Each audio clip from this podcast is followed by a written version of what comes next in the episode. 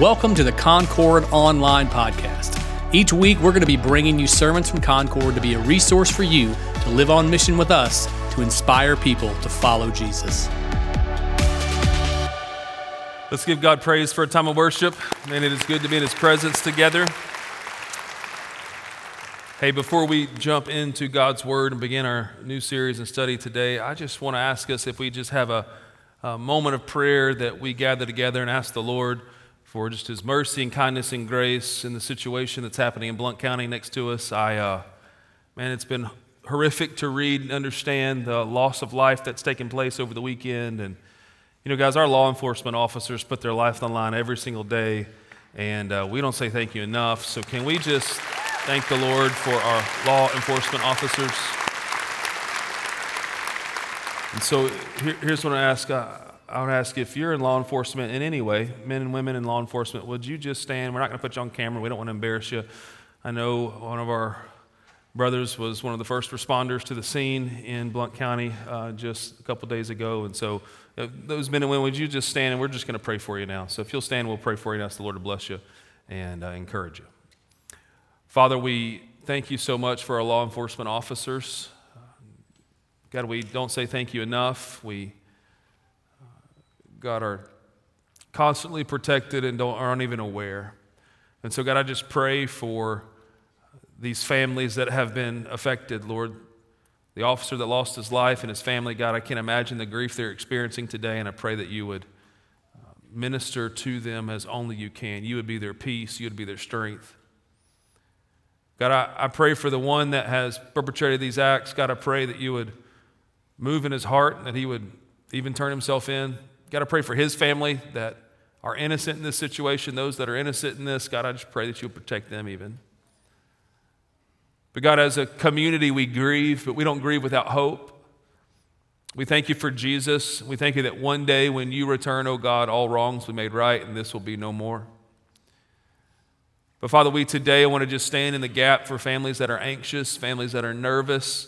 We want to stand in the gap for our law enforcement officers Got to pray that we would take an extra moment to say thank you. I pray that we would, uh, God, be kind and courteous, even as we leave in a few minutes to the officers that are directing traffic, that, God, there just be a new awareness to the risk that, that comes with wearing that badge.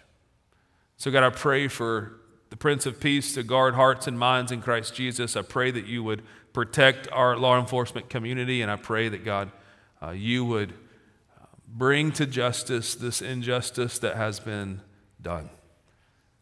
So, God, minister as only you can today. We pray in Christ's name. Amen. Amen. So, today we're starting a brand new series of sermons. Uh, we've received so many questions and so many good questions. And so, uh, you know, there was some that you were able to predict, right? Like today, we're going to talk about heaven. That was one that we could predict. You say, well, why can you predict that we would ask you about heaven? Well, Ecclesiastes chapter 3, verse 11 says that God has put eternity in the hearts of men. So God's put it in all of our heart to want to understand and want to know what we should think about heaven. And so today I'm going to attempt to preach an eight week sermon series in 30 minutes. All right, so, uh, so it's going to be rough. So listen fast. That maybe one you had to go back and catch. I would tell you that a lot of what I'm preaching to you today obviously comes from God's word, but I learned uh, in a book that I've read multiple times, and I, I would encourage you to have it, all right? It's by Randy Alcorn, and it's just simply titled Heaven.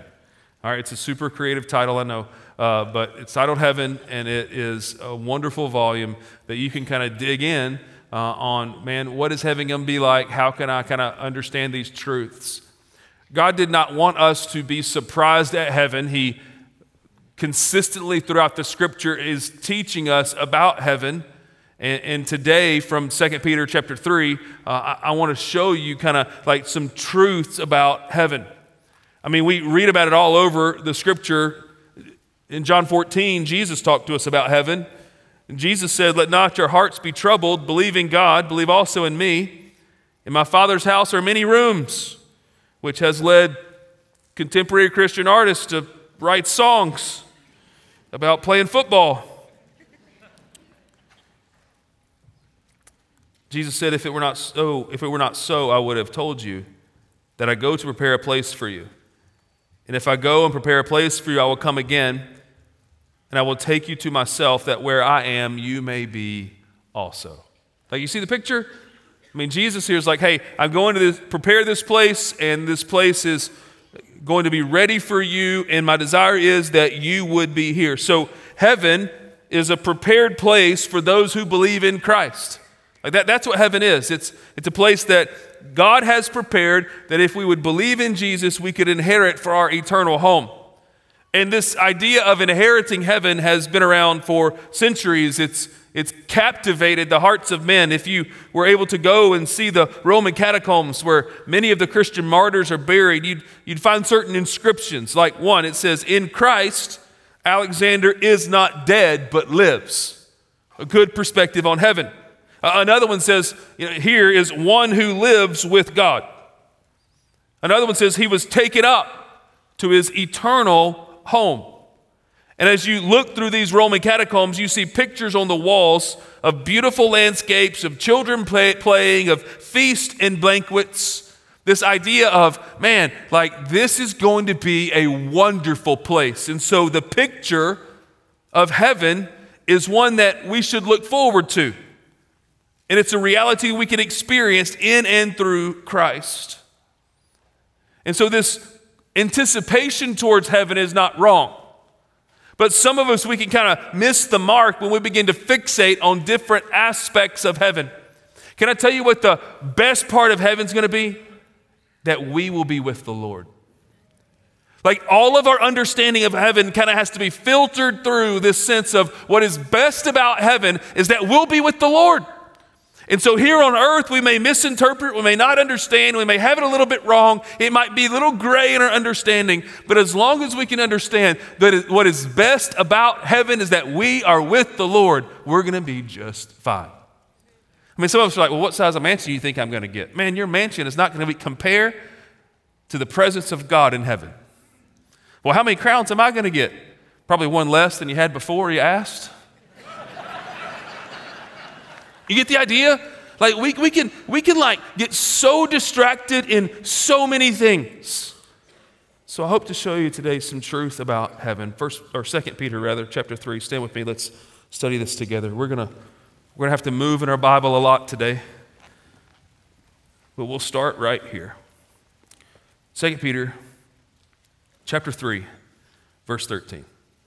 The scripture says, But according to his promise, we are waiting for new heavens and a new earth in which righteousness dwells.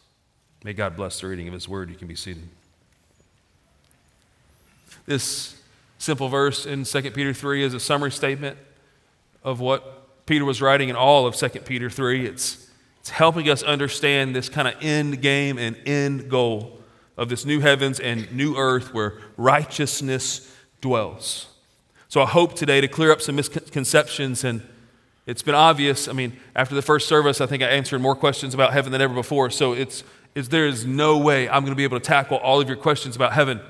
That's why I want to encourage you, man. Getting a Wednesday night Bible study, getting a Sunday morning Bible study group. Like those are the places to wrestle with some of these things in ways that we don't have time for on a Sunday morning. But heaven is something, heaven is a place that we should fix our eyes upon. Like we should be looking forward to heaven. Because when we're looking forward to heaven, what we truly are looking to is God and His Word. Like some of us, we think, well, I'm just gonna, I'm gonna look towards heaven and just kind of check out on everything else. If you're gonna pursue heaven, you're gonna pursue God. Pursuing God is pursuing heaven. Pursuing heaven is pursuing God. And so we come to God and we receive His gift of heaven. One author wrote this. He, he said, Satan need not to convince us that heaven doesn't exist. He only needs to convince us that heaven is a place of boring, unearthly existence. And I believe this is a tactic of the enemy. I think this author's right. You see, what Satan wants to do is he wants to tell us that, that hell is really not that bad and heaven isn't all that great. I mean, even in our country music songs that most of us know by heart, we know more country music than we know Bible. There's this sense of like, you know, let's, let's, let's live like hell, but let's proclaim heaven. Let's not be so bad that we have to go to hell. Let's just live like like that's the tricks of the enemy. Listen to me today. I want to be as clear as I know how to be. Hell is a place, a literal and real place of eternal torment. Like it is worse than we can imagine. And we should be heartbroken for anyone who lives all of eternity separated from God in hell. And heaven is better. Heaven is better than we can ever imagine. It is more thrilling. You are more complete. You are lacking in nothing. It is tremendous. It is not just the recovering of earth one day, it is the betterment of this earth one day. Like there's this picture in our minds, it's like, okay, heaven, it's this kind of distant place that, okay, one day, you know, he'll return and New Jerusalem will come and like we'll just kind of reset. No, it's so much better than reset. Like reset is what you pushed on your Nintendo when your friend was about to beat you in Tecmo Bowl. All right? This is not reset. This is restart, renew. All right, that, that's what this is. And, and we celebrate that all because of Jesus, our victory has been won. So we should be thinking about heaven. Colossians chapter 3, verse 1, the scripture says, If then you have been raised with Christ, seek the things that are above, where Christ is, seated at the right hand of God. That phrase, seek the things that are above is speaking of your overall outlook of life. It's like the goal of your life should be the things that are above. And that is a present tense participle verb, meaning it's an ongoing process. So I'm continually and consistently seeking the things that are above. Like, this is what the call of every Christian that my life is oriented around who Christ is, what he's done, and the promise of my eternal home in heaven. C.S. Lewis said this. He, he said, if you read history, you'll find that the Christians who did the most for the present world were just those who thought most of the next. So the Christians, he's saying, who did the most in the present world are the ones who thought most about the next. The apostles themselves who foot, set foot on the conversion of the Roman Empire. The great men who built up the Middle Ages. The English evangelicals who abolished the slave trade. Lewis continues, like, they all left their mark on earth precisely because their minds were occupied with heaven.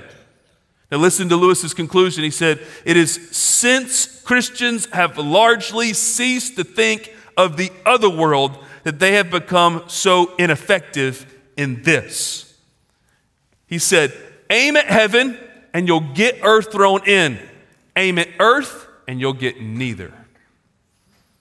Like, this is convicting, friends. That if we live for today, we may never get that day.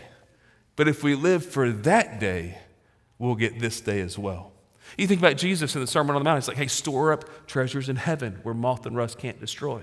Same idea that we should be consumed with thinking about heaven. So let's think about heaven correctly. First, let's understand that there is a current heaven. There is a current heaven. Turn in your Bible to Luke chapter 23. If you're like, how do I get there from 2 Peter? It's left. Left. Go left. It's probably the only time you'll ever hear me tell you to go left.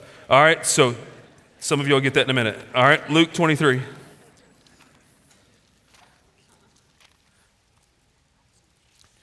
Pick it up in verse 39. This is the story where Jesus was being crucified and there were two thieves beside him. Luke 23, verse 39. Man, I love hearing you turn in your Bibles. That's awesome. Hurry.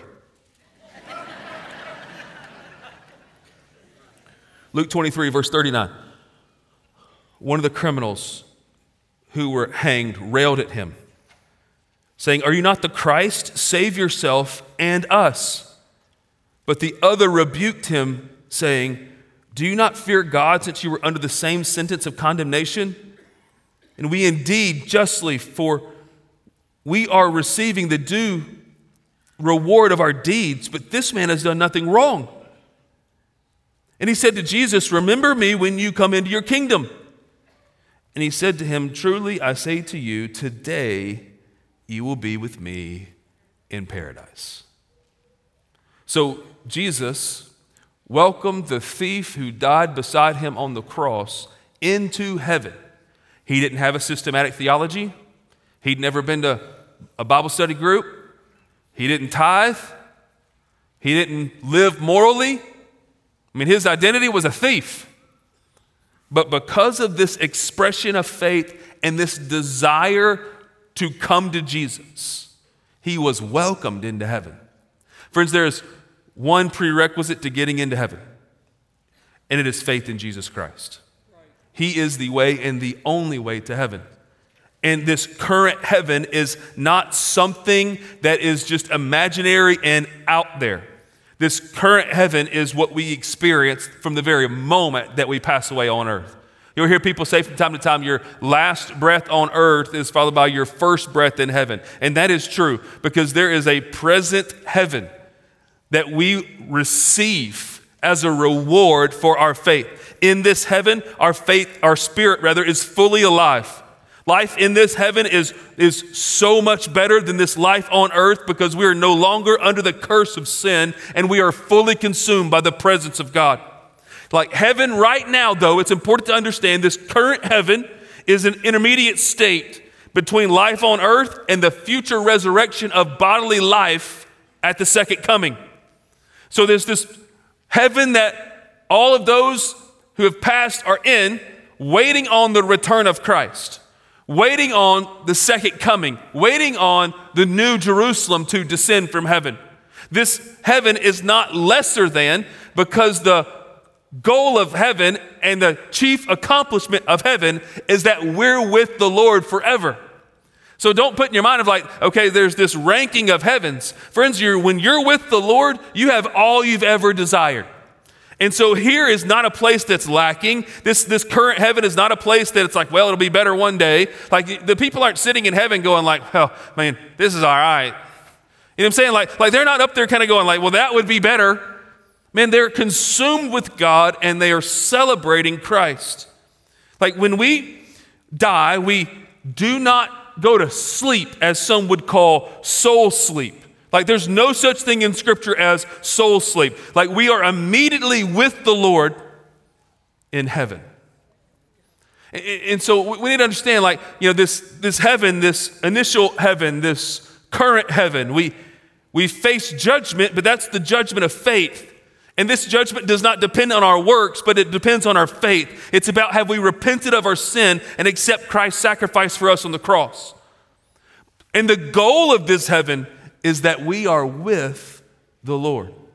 I mean, you've heard me say it already multiple times, and I'm trying to convince you today. The best part of heaven is being with the Lord. Like the goal for our lives, like what we should be celebrating is that when we die, if we've repented of our sins and put our faith in Jesus, we will be with the Lord, and that will be more than we can even fathom. Like this is the reality of the current heaven, but there's still questions like what will it be like? All right, so go back to the right to Revelation chapter 6. We're more comfortable going that way. Go back to the right, Revelation chapter 6. In Revelation chapter 6, verses 9 through 11, we get this picture of this current heaven. Like, this is what it will be like. Like, this is what's happening now. Scripture says in Revelation 6, verse 9, when he opened the fifth seal, I saw under the altar the souls of those who have been slain for the word of God and for the witness they had borne. They cried out with a loud voice, O sovereign Lord, holy and true, how long before you will judge and avenge our blood on those who dwell on the earth? Then they were each given a white robe and told to rest a little longer until the number of their fellow servants and their brothers should be complete, who were to be killed as they themselves had been. Now, this picture that John, who is giving us this revelation is describing is the picture of martyrs in heaven. These are those who have been murdered for their faith, but, but they show us, they give us this sense of what this current heaven is like. And I'm going to have to go through these quickly this morning, but, but hopefully it'll answer some of your questions. In verse 9, we can understand that there is direct continuity between our identity on earth and our identity in heaven. Like we're going to be the same person just made perfect. So when we're in heaven, you'd be like, oh, there's Alan, and oh, there's Scott, you know, and oh, there's Blake. Like we're gonna be able to know these things. I mentioned those guys because I think they'll be there. All right, so so you know, it's like it's like we'll be the same person, we'll just be made perfect. Also in verse 9, we will be remembered for our lives on earth. Like we will be remembered. Like what we do now matters. I mean, he's like, hey, these are the martyrs. Like they are remembered for what happened on earth. Verse 10, we'll be able to express ourselves audibly.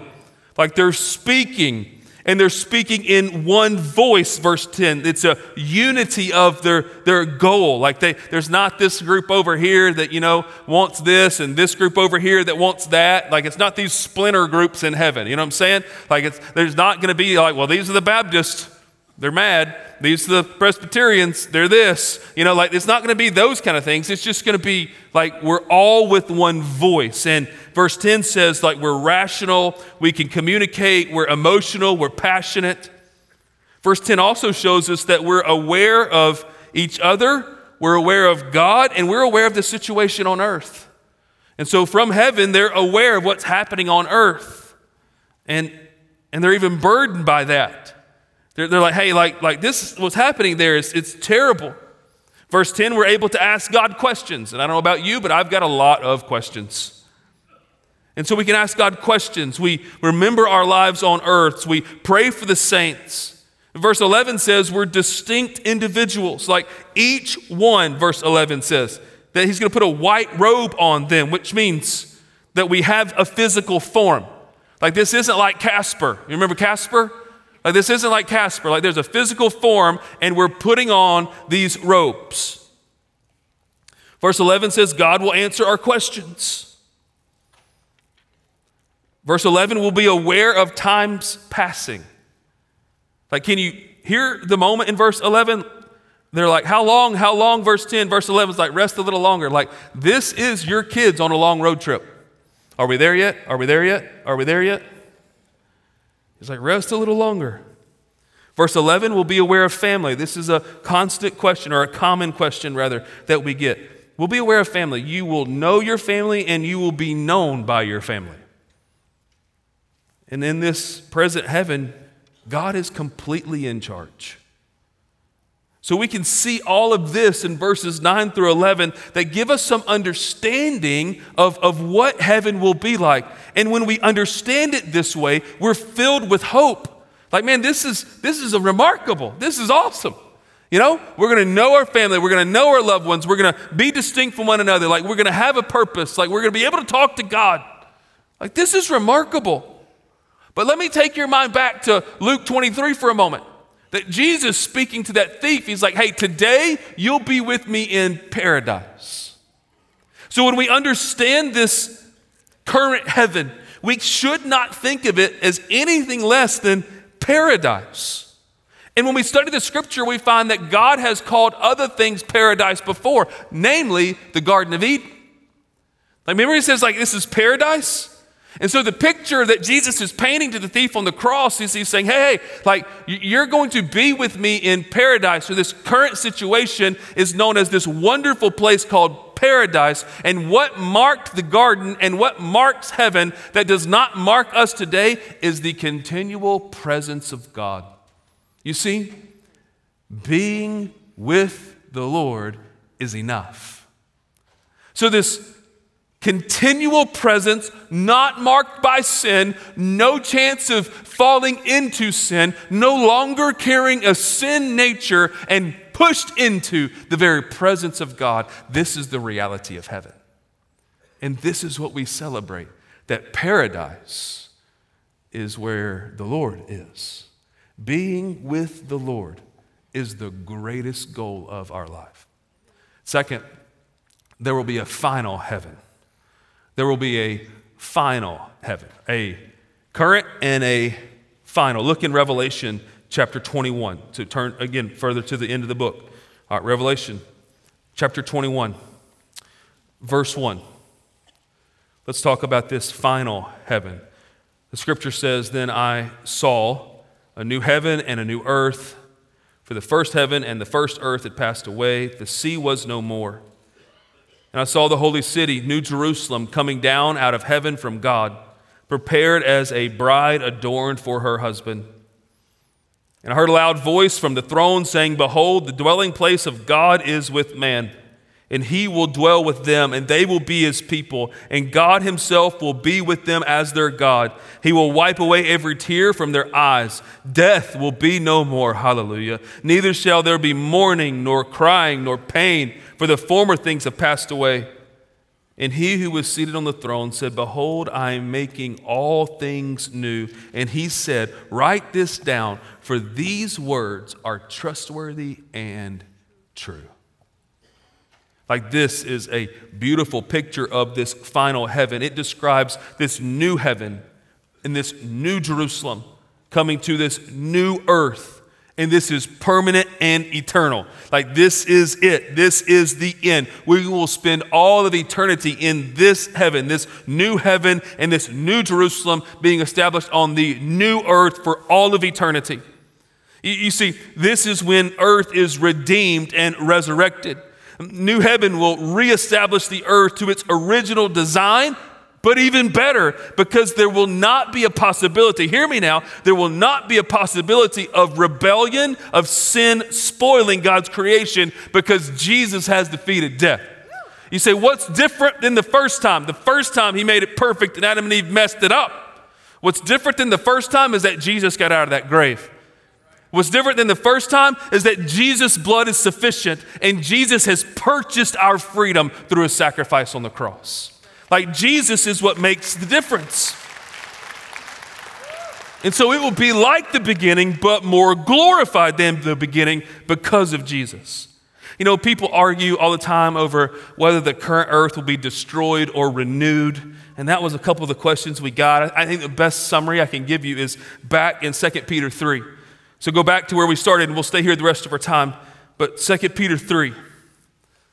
This whole passage kind of unlocks for us a lot of these understandings of the end times and, and this new heaven coming. In first or second Peter 3 5, listen to what Peter wrote. He said, For they deliberately overlooked this fact that the heavens existed long ago and the earth was formed out of water and through water by the word of God, and that by means of these, the world that then existed was deluged with water and perished. But by the same word, the heavens and earth now exist, are stored up for fire, being kept until the day of judgment and the destruction of the ungodly. So, what's Peter talking about in 2 Peter 3 5? He's Obviously, referring back to when God created earth.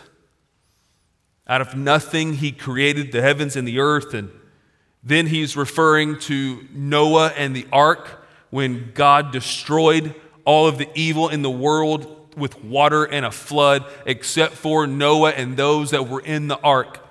I don't know about you. Last couple days, I've been tempted to look for an ark.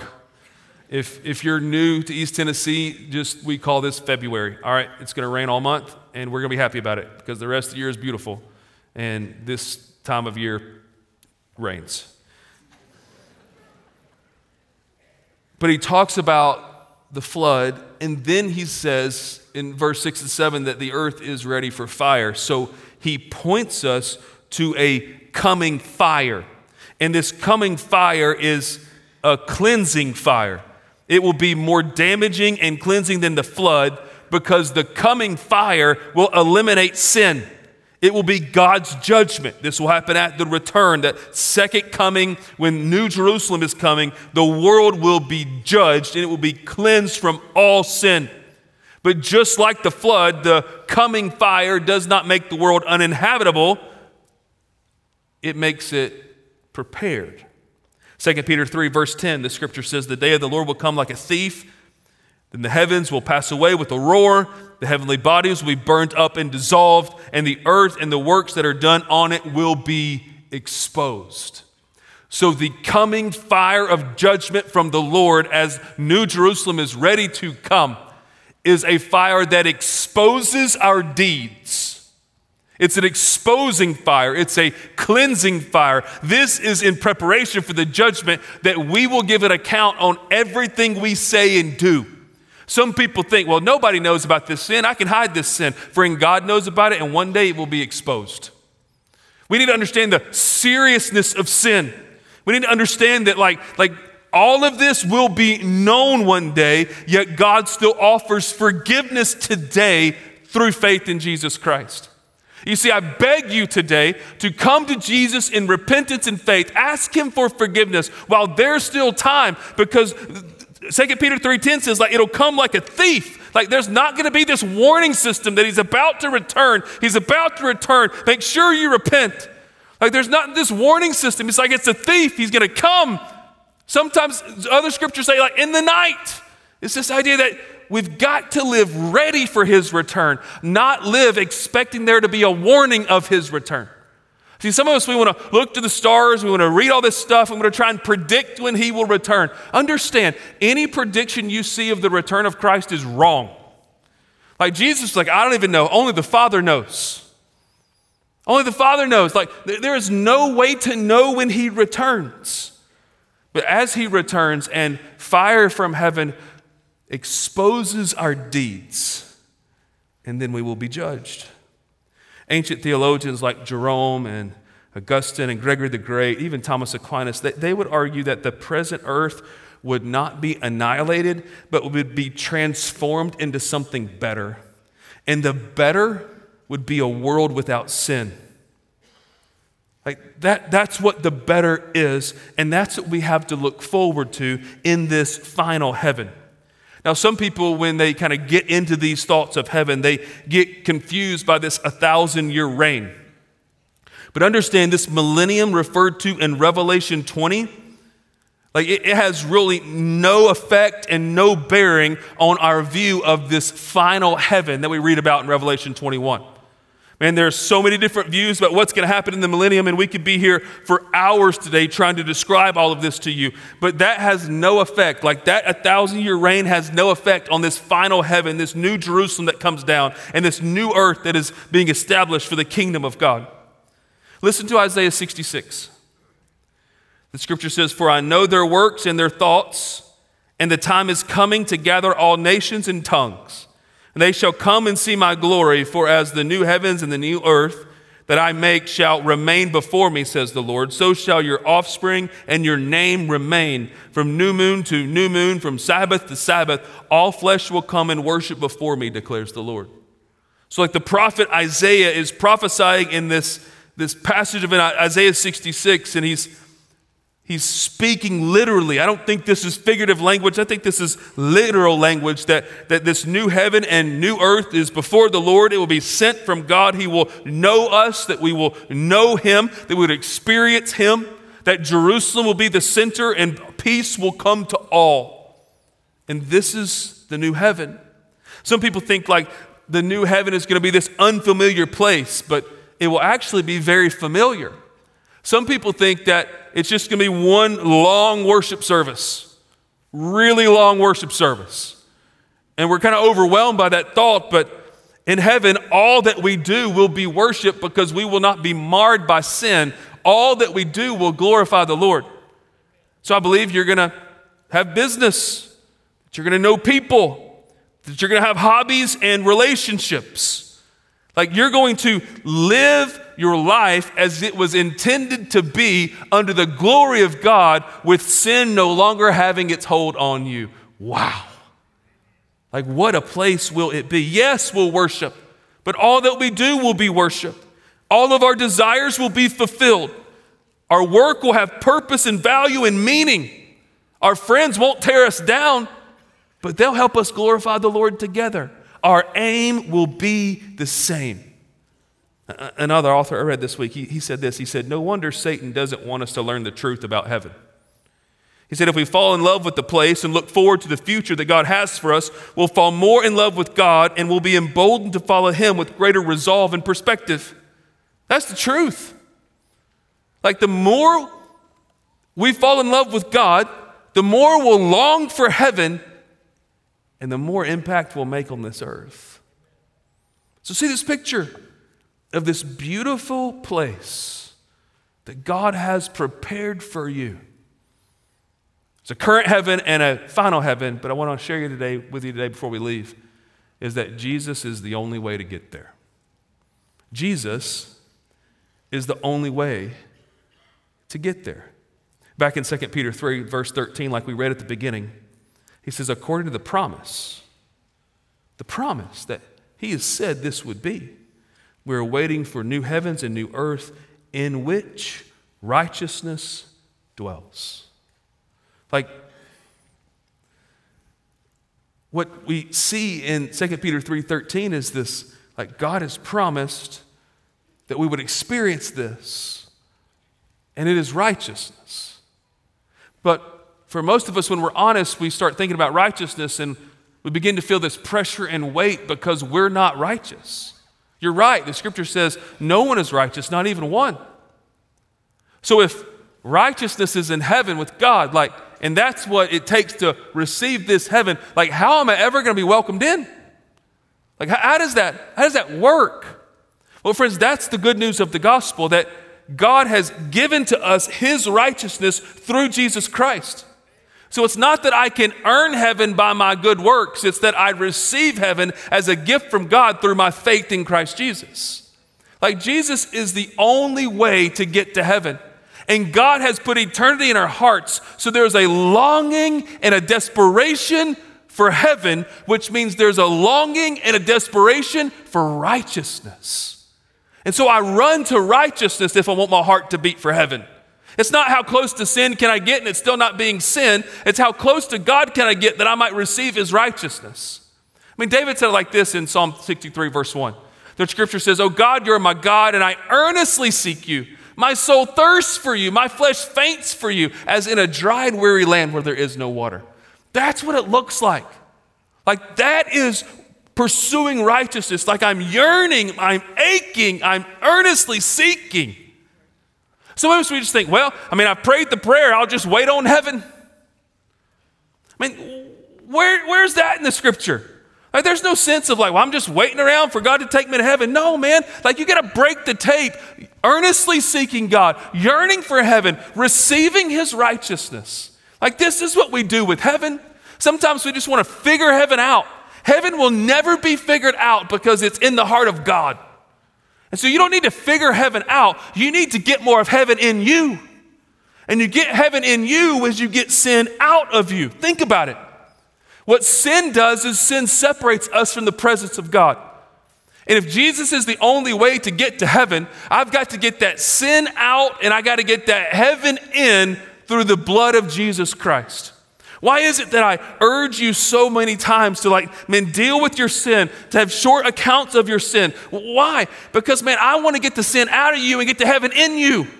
Because when the heaven gets in you, then you are a son of righteousness and you can walk in the freedom and victory that comes from Christ. It's like so many of us, we just, we just want to get to heaven, but barely. Man, that's not of God. Get to heaven full of righteousness because you've dealt with your sin and kept short accounts of it. You'll hear people say, you know, I don't want to be so heavenly minded. I'm no earthly good. Look, man, if we understand heavenly mindedness correctly, if we understand that being heavenly minded is getting sin out so that we can get God in, we'll quickly understand that being heavenly minded is the only way to do any good on earth. So, a study of heaven should urge us to let go of sin and run to God. And that's only possible through Jesus. Jesus said in John 14, 6, I'm the way, the truth, and the life, and no one comes to the Father except through me. So Jesus is the way, Jesus is the truth, and Jesus is the life. And if we want to experience heaven, He is the only way. And what He has asked of us is that we turn from our sin and surrender our life in faith to God. See, turning from sin simply means repentance and confession. 1 John 1 9 says, If I confess my sin, he's faithful and just to forgive me and cleanse me of all unrighteousness. So I turn from my sin. It's not like, you know, I say I'm sorry for my sin, but I keep doing it over and over again. It's like I leave that sin behind and then I wave the white flag, right? That international sign of surrender. Like in our minds, surrender is a sign of weakness. But understand today, the call of the gospel is a call to die to yourself so that you can take on his life. So, spiritually speaking, surrendering is the posture that God gives you the most power. Like the more surrender there can be in my life, the more power of God I can experience in my life. And so I surrender to God by saying, God, I want what you want, not what I want, so your will be done in my life. And that leads to a life of faith that I'm walking as He walks, and I'm obeying as He calls, and I'm going as He goes. And, and this is how I experience heaven. This is how I get the sin out and the, and the righteousness in through repentance and faith. Oh, church, hear me today. Like, there is so much hope in the promise of heaven. Like, think about it. Like, all of the battles I face on this earth, I can now approach from a posture of victory, not defeat, because I have the promise of heaven and I've been secured by the victory of Jesus. Look, if you're facing loss today, whether it's job loss or the loss of a family member, you don't have to be defeated. You don't have to wonder what's waiting for you in eternity. Heaven can be your hope, and Jesus can be your victory. Hear me, when he got up from that grave, he promised victory to all. He is a testimony, he is fruit of the power of God that mankind murdered him, but God rose him up so that we could walk in hope and victory. Hear me today. Like if your family is falling apart, if your kids are wayward, if you're wondering how this is ever going to work out, if you think your spouse may leave you, heaven can be your hope and Jesus can be your victory. You are not by yourself, you are not lost and alone. You are in the light of His glory and His grace. Oh, hear me today. If life just feels overwhelming, if you just feel like giving up, if you can't take in anymore, heaven is your hope and Jesus is your victory. You don't have to live defeated. You can stand in righteousness. Anybody want to have church today? Let's stand to our feet and let's praise our God that Jesus is our victory and heaven is our hope. Come on, let's give him praise.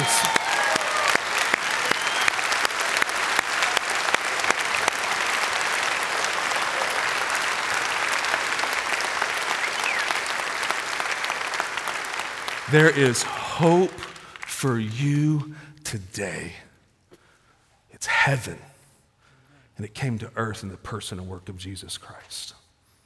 Don't miss heaven. Don't miss heaven. It's your hope. And you get there through Jesus because he is your victory. Thanks for joining us this week on the Concord Online Podcast. If you have any questions surrounding today's sermon or simply want to learn more, you can do so at concordonline.org. Make sure to subscribe to this podcast to stay up to date with each weekly release.